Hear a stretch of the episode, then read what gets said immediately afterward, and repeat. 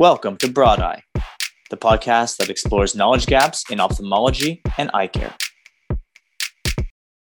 Welcome everyone to another episode of the Broad Eye podcast. Today, we have a very special guest, Jay Newman, which is General Manager, Senior VP, and Head of U.S. Commercial at Spark Therapeutics. How are you doing today, Jay? I'm fine, Bruno. Thank you very much for having me. Right. Do you mind if I call you Jay? Keep things casual. Absolutely. All right, cool. Thank you.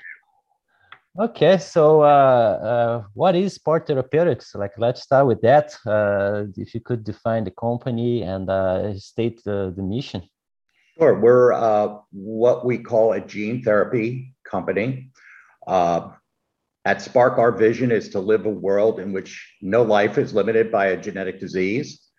And we're proud of the work that we've done thus far with the goal of ensuring or working with the inherited retina disease community. I'll be using the acronym IRD. And we aspire to seeing gene therapy reach its full potential. It's very aspirational. It's super assertive, and it is really cutting edge technology in terms of what our lead candidate product, Luxturna, which was approved by the FDA in December of 2017. We have a number of key values at Spark that are anchored on championing the patient. So everything that we do is about advancing patient access to care. And as we said, contributing to the aspiration that no life is limited by a genetic disease. And how long the company has been operating? So the work on our gene therapy pipeline actually started about 20 years ago. Spark was rolled out or spun out as a company in 2013 to take the gene therapy lead candidate to another level, which turns out to be Luxturna. We had an initial public offering subsequent to that spin out, and again, received FDA approval for Luxturna in December of 2017. And we're really proud of the work that we've done, both as being part of Children's Hospital of Philadelphia and then separately as Spark, to ensure that we are doing everything we can to advance patient access to care within the IRD community. Yeah, that is very impressive indeed. As far as gene therapy goes, it's still rather new, and a lot of people don't know exactly what that means. And could we maybe describe in as much of a lay term as possible, what exactly it is and how the diseases are treated, using that kind of approach? Sure. I think the best way to describe it in the simplest of terms is that gene therapy, and at Spark, we aim to turn genes into medicine, which is a pretty easy way to describe an incredibly complicated process. Essentially, the brilliant developers and scientists at Children's Hospital of Philadelphia, as well as at Spark, came up with a way to engineer or genetic material into what we call the AAV, the adeno-associated viral vector. In other words, utilizing a virus as a means to deliver healthy copy of genes to the target tissue. In this case, with Luxturna, Luxturna's essentially billions and billions of these AAV vectors that contain a healthy copy of the RPE65 gene that is injected into the subretinal floor in each eye of the patient, and essentially creates the opportunity for the RPE cells in the rods, which are part of the retina, to give them an opportunity, give those RPE65 cells an opportunity to read and code off a healthy copy of the gene versus a mutation. And what occurs when that exchange takes place is that the eye, the visual cycle of the eye works in a more effective manner, metabolizing certain proteins that hamper the inability to see light at dimmer levels. Yeah, no, like that was pretty clear to understand. Like, thank you. It's not an easy thing to simplify, right? That's for sure. No, and I definitely want a disclaimer for the audience is that I'm not a scientist, right? I probably should have said that up front. I have I know a little bit of science, but certainly I'm not. I'm more of the business end, so I want to make sure that I'm trying to keep this as simple as possible.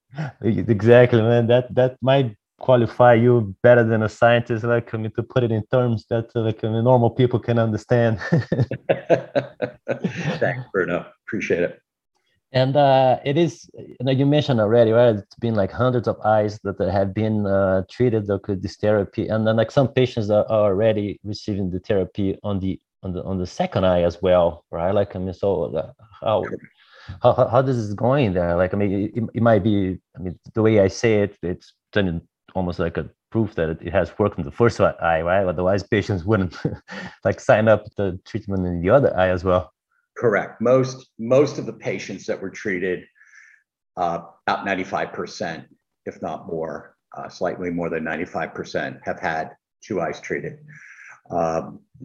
There have been instances where we've had patients that have had only one eye treated because they were part of other RPE65 trials where those particular therapies did not get FDA approval.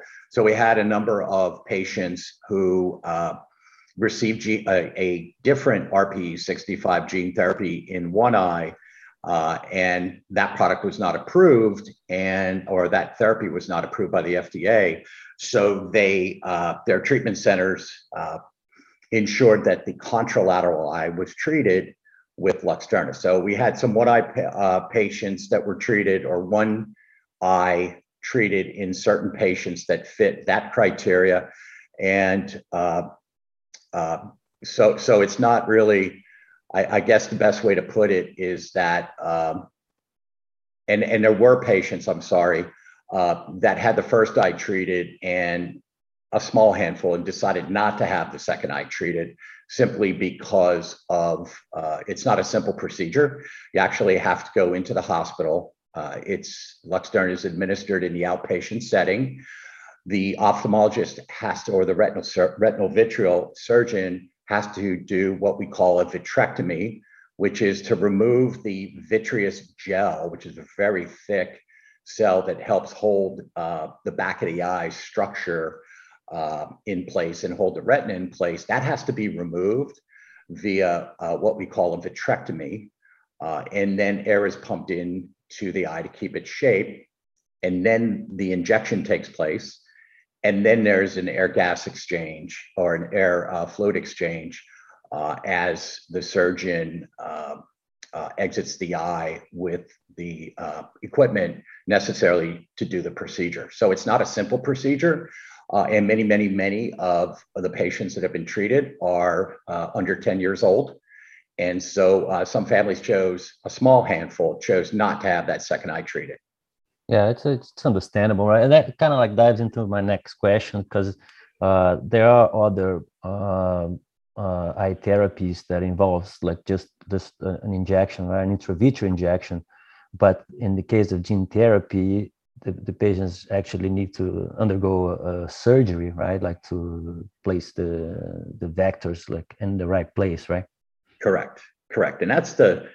I mean, there's a number of differences between gene therapy treatment and traditional treatment. The first one is that in gene therapy, it's a one-time treatment, right? So the beauty and the uniqueness is that having gene therapy treatment, or at least Luxturna treatment, I'll talk about Luxturna, is that it's a one-time treatment. So that if you are diagnosed with an inherited retina disease, the next step is, if you are interested, is to be genetically tested to confirm what the genetic cause of the disease is. What is your genetic cause of your inherited retina disease. And there are over 270 different genes that cause inherited retina disease. There are 200,000 patients in the US that have IRDs. And we believe that there's about 1,200 to 1,500 that are RPE65 positive, 65 mediated, RPE65 mediated. So genetic testing has to confirm what the genetic cause is. And as you can imagine, Bruno, is that the chances of being RPE65 are very, very small, but genetic testing is necessary to confirm whether you're a candidate for Luxturna treatment, because again, remember my description of Luxturna is that it is a healthy copy of the RPE65 gene that replaces the mutated RPE65 cells, which causes the disruption in the visual cycle. So it's a very long and emotional journey to be diagnosed, to be genetically tested. If a potential patient is genetically tested and found to be RPE65 positive, they are a potential candidate for treatment. They are then, if they aren't already in one of our 10 treatment centers across the US, they would be educated by our patient services team on what treatment centers are available to them, which ones do accept their insurances and would best meet their needs based on where they live and where they're willing to travel to if travel is required. And then they are booked, they book themselves a consult at that treatment center. And that consult is a pretty exhaustive 1 to 2 day evaluation of the patient's ability to be successfully treated with Luxturna. That includes target tissue viability. In other words, is the retina healthy enough and viable enough to be able to accept healthy copies of the genes and that it's not destroyed by the disease? So again, very long, very emotional journey for the patients. If their retina is viable and can handle the therapy, they are then given the choice of booking surgeries for each eye. The first eye is done, and then the second eye can be done, again, in the hospital outpatient setting, no less than 6 days after the first eye is done. And there are travel restrictions and you can't fly, you can't drive over mountains, et cetera, because of the nature of the vitrectomy and the subretinal injection. We want to make sure that that patient remains stable and there's not a lot of variability in terms of the elevations that they are occupying. Yeah, no, that was a very clear overview of the logistics. Like, I mean, from they take it all the way, right? Like, I mean, the patients, like, once they have the desire, like, they submit themselves to the treatment all the way to the point that they actually receive the gene therapy. There's a screening process, right? So not everyone that has RPE will, by the end of that funnel, qualify like to receive that specific gene therapy. And as you mentioned, like, I mean, there might be a road that like full of emotions there, like, I mean, for the ones that do not qualify and like miss out any step of the way. But like on the other hand, like it is not all lost, right? Like, I mean, so once we understand, like, I mean, the genetic variation that that specific patient has, even if that doesn't qualify for Luxturna, like, I mean, it's at least they know, right? Like, I mean, the genetic variation that they have, and they might qualify for future treatments. Am I getting it right? Yes, you absolutely are, Bruno. You know, let me put a bow around that last point too. It's really important. Because there are three things. One is the patient journey is very complex and very emotional, and a lot of ups and downs for the families and the caregivers and the patients. Spark does everything we can to help support that journey through our patients, Spark Generation Patient Services, that appropriately supports and educates patients that are potentially candidates for treatment. The second piece that's really important is that gene therapy is not indiscriminate treatment. We are not recommending that all 200,000 patients that have an inherited retina disease should be treated with Luxturna. It is only for the patients that are RPE65 positive, and that is a big difference between the traditional. I mean, I worked at other drug companies, say in glaucoma or chronic migraine.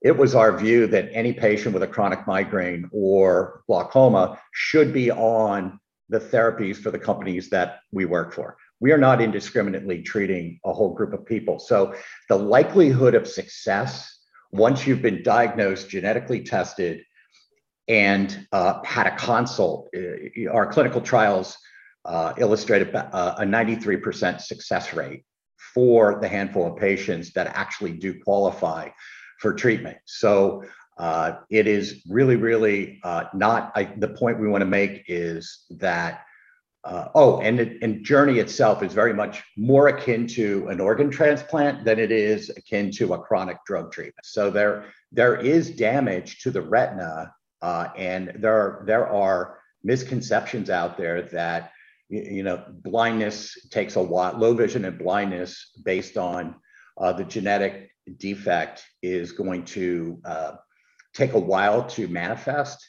And we don't necessarily agree with that. We think that every day that passes that an eligible patient has to wait could be detrimental to the retina, to the health and the viability of the retina. Regarding your comments on genetic testing, you're 100% right.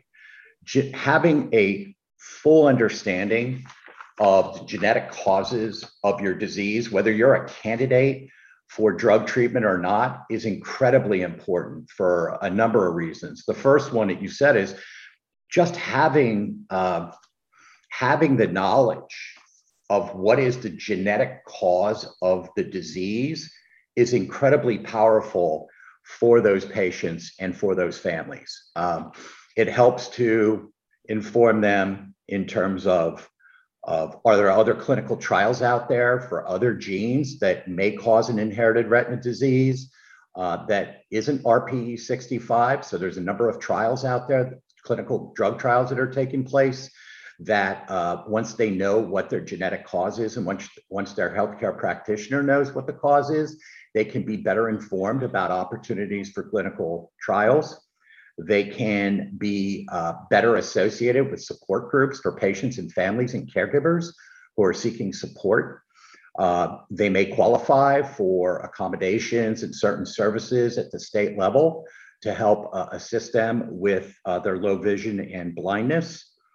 And so there are a number of great reasons why and there's also aspects of family planning that people typically like to consider. And once they're sure of what the inheritance patterns are for the genetic cause of their disease, they're much more informed. And there are, I think to answer your questions, many more reasons to be genetically tested than not. And genetic testing is still not well understood broadly across the healthcare field. That includes the health plans and the academic medical centers and a number of other entities that sometimes believe, and in some cases believe, that the only time it's necessary to genetically test is if there's a genetic treatment for that disease. And I just laid out, based on your question, a number of reasons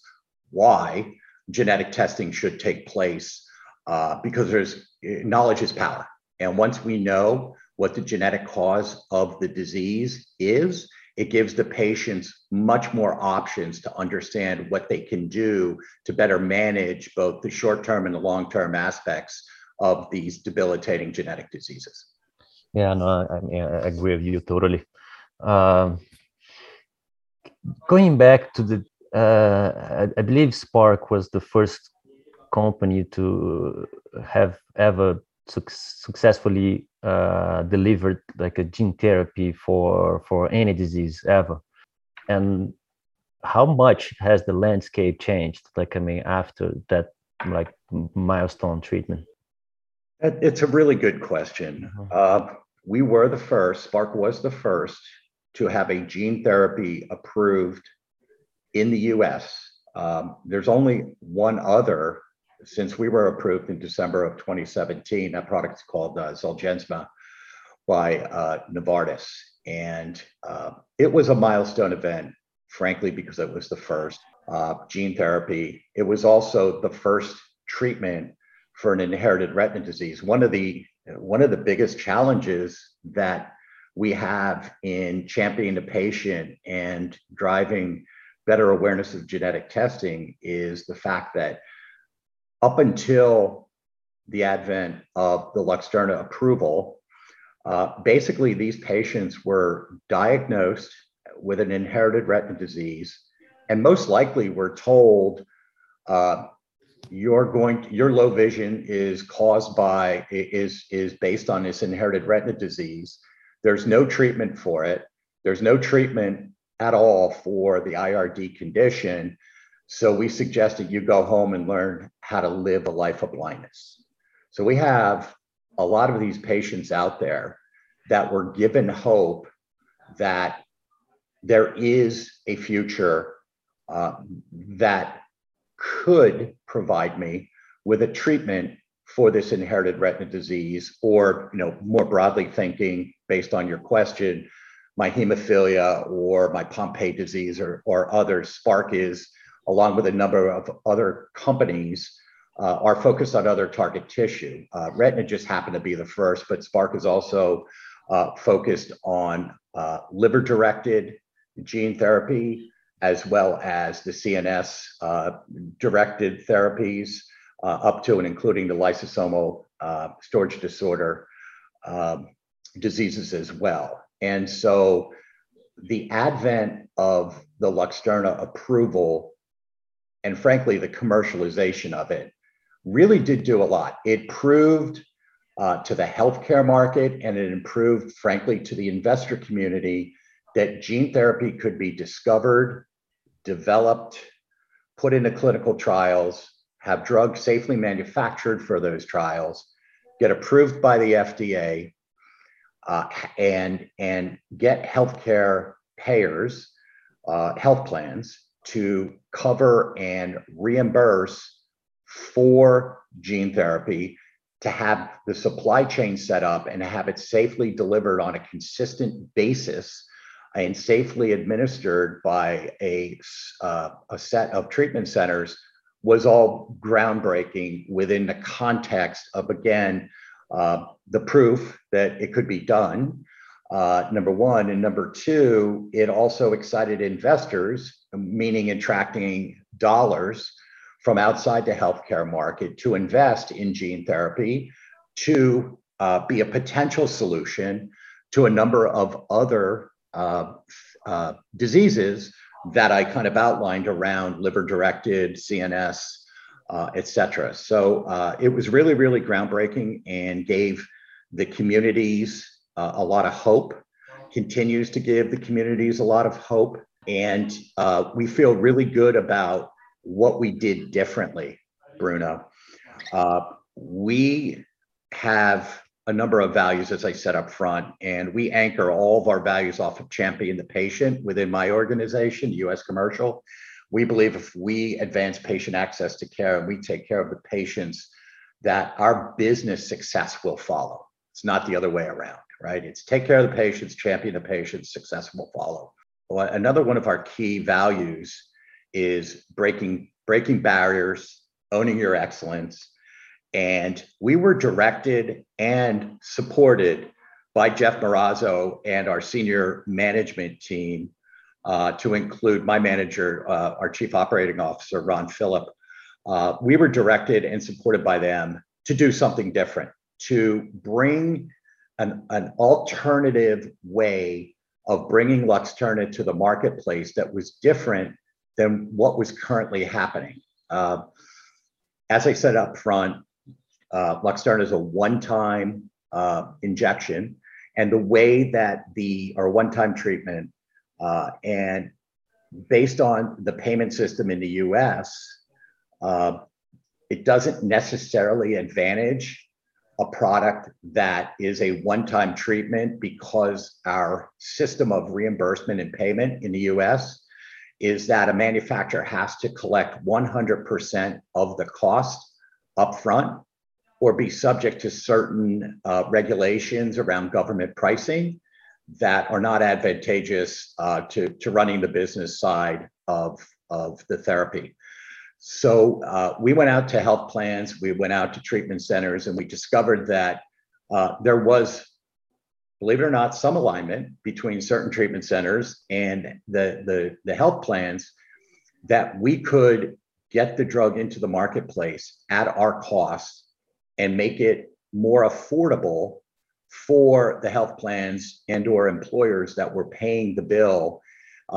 And it allowed the treatment centers to acquire the drug without laying out a significant amount of money upfront and then having to negotiate and file claims with the health plan and have to wait for payment for the drug. So we were able to accommodate that need and add a new alternative payment model to the marketplace called SparkPath that also included our ability or our willingness to also kind of stand behind the product, meaning if the product did not work at certain points in time, because remember, it's a one-time treatment, so working at 30, 60, 90 days post-surgery is important, but we're also interested in what we call the durability of the product. How long is the product, based on that one-time treatment, going to remain effective? And essentially what we did was we developed contracts as part of SparkPath that said to the payer, we will, here are the certain measurements that will take place as a baseline, basically the patient's ability or inability to see dimmer levels of light. And then post-surgery at 30, 60, 90, measuring the efficacy or the improvement of the patient's ability to see dimmer light at that time frame. But then we also asked those patients to come back at 30 months for the same measurement to show that that improvement, that initial improvement, is durable over time. Because part of what we said with paying 100% upfront for this therapy, part of the challenge that Spark has, as well as other gene manufacturers have, is we haven't studied the drug forever. We don't know how long it's actually going to work. We know it's durable, but the system in the US is kind of forcing us to create a price for the product based on how long we believe it's going to work. In other words, the FDA is approving 21st century drugs, and we are administering them in a 20th century payment model. Yeah, you touched on an aspect there that, like, it's very unknown, like, to the general public, that, like, and to take a drug to market takes a lot more than scientists and doctors, like, but a whole team of people expert on going through these regulations and figuring out, like, the best and feasible ways of bringing drugs to market. Like, it is indeed, like, very complicated, and that could be the subject of a whole other episode. Well, you had asked me about other companies. I mean, gene therapy is really, really hard work. First of all, pharmaceuticals, biotech development is super hard work. Gene therapy, in my opinion, after 30, I've been at Spark for five, I'm in my sixth year now, and I'm 31st year in the industry. It's hard work. Gene therapy is exponentially harder because of the complexities, everything that we just talked about, the discovery, the development, the clinical trials, the aspects of safety, phase 1, phase 2, efficacy, phase 3, having the product in the supply chain and manufactured at a reasonable cost of goods are all incredible challenges that every day you look at a news feed. There is somebody that is running into some difficulty along that development pattern that really does hamper, bringing these products to market in an efficient manner. We're only at the beginning. You know, we're at the, you think about the evolution of the phone and the old crank phone with the two-piece, headset up to your ear and you're speaking into a microphone. That's kind of where we are with gene therapy. And that over our lifetimes and into our children's lifetimes, we're going to see such amazing advancements. But right now, it is super hard work and we're only at the ground floor. So hats off to Gene Bennett and Al McGuire and Kathy High and all the folks that got everything started back in the day 20 years ago, 25 years ago, and all the pioneers in this space who have just done an amazing job of getting us to where we are. And now we're counting on the pioneers of the future to get us to where we need to be. Yeah, no, indeed. Jay, so yes, we're starting to wrap up. So given the obvious impact that your company would have in the blind community, it is kind of natural, like, to see the kind of partnership being established with, for example, the Foundation for Blindness or like I Want to Know and Spark. So would you like to just give some color on what exactly those partnerships represent? Absolutely, and thank you for asking. So our I Want to Know is our unbranded educational platform, and it is our link to the educational process and is there for healthcare providers as well as patients to seek more information about genetic testing and inherited retina disease. And we're really, really proud of the work and the time that we're putting into that. As we said right up front, everything we do is about championing the patient and ensuring that they're educated and understand more about a really not well-known disorder and disease, and have all the facts that they need to know about what their journey could look like. It's a frustrating journey. You know, picture being a parent, which many of us are, and you have a child who is missing their development stage gates. They have eyes that are flickering, nystagmus. You notice that they're having trouble seeing at night. And you go to a pediatrician, and the pediatrician pushes you to a pediatric ophthalmologist. And that pediatric ophthalmologist pushes you to a retinal specialist or a ophthalmology neurologist. And people get lost in that journey. And so I Want to Know is here to help patients, caregivers, parents be able to better understand the journey, be able to better understand genetic testing, and be able to better understand what types of support are out there. And so part of what we do is we have two genetic testing programs that we are really proud of. The first one is ID your IRD, and we call it IYI for short. And IYI is a testing, free genetic testing program that is administered by our lab partner Invitae, that is tests for over 300 genes. And we are going to be making some announcements over the next few months about some significant milestones that we've reached with the IYI program, with the support of, again, our friends at Invitae, that are putting a significant mark on the amount of IRD patients that have been successfully genetically tested over the last 26 months that we have been doing the IYI program. So we've been doing the IYI program with the multi-gene panel since June of 2019. And as I said, with the help of our friends at Invitae, we're able to hit a pretty significant milestone this summer, which we will be announcing to the marketplace, in which we're really proud of it. Again, champion the patient and owning your excellence and moving the ball forward with regard to a better understanding of what the genetic causes are for their diseases.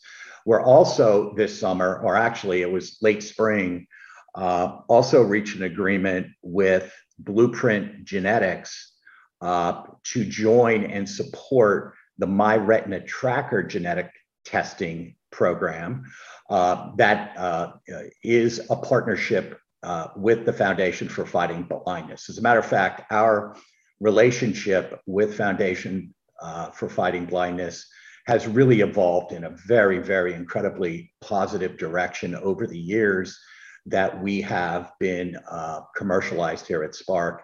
And we're really proud of the work that we do in support of patients and the patient advocacy group at FFB.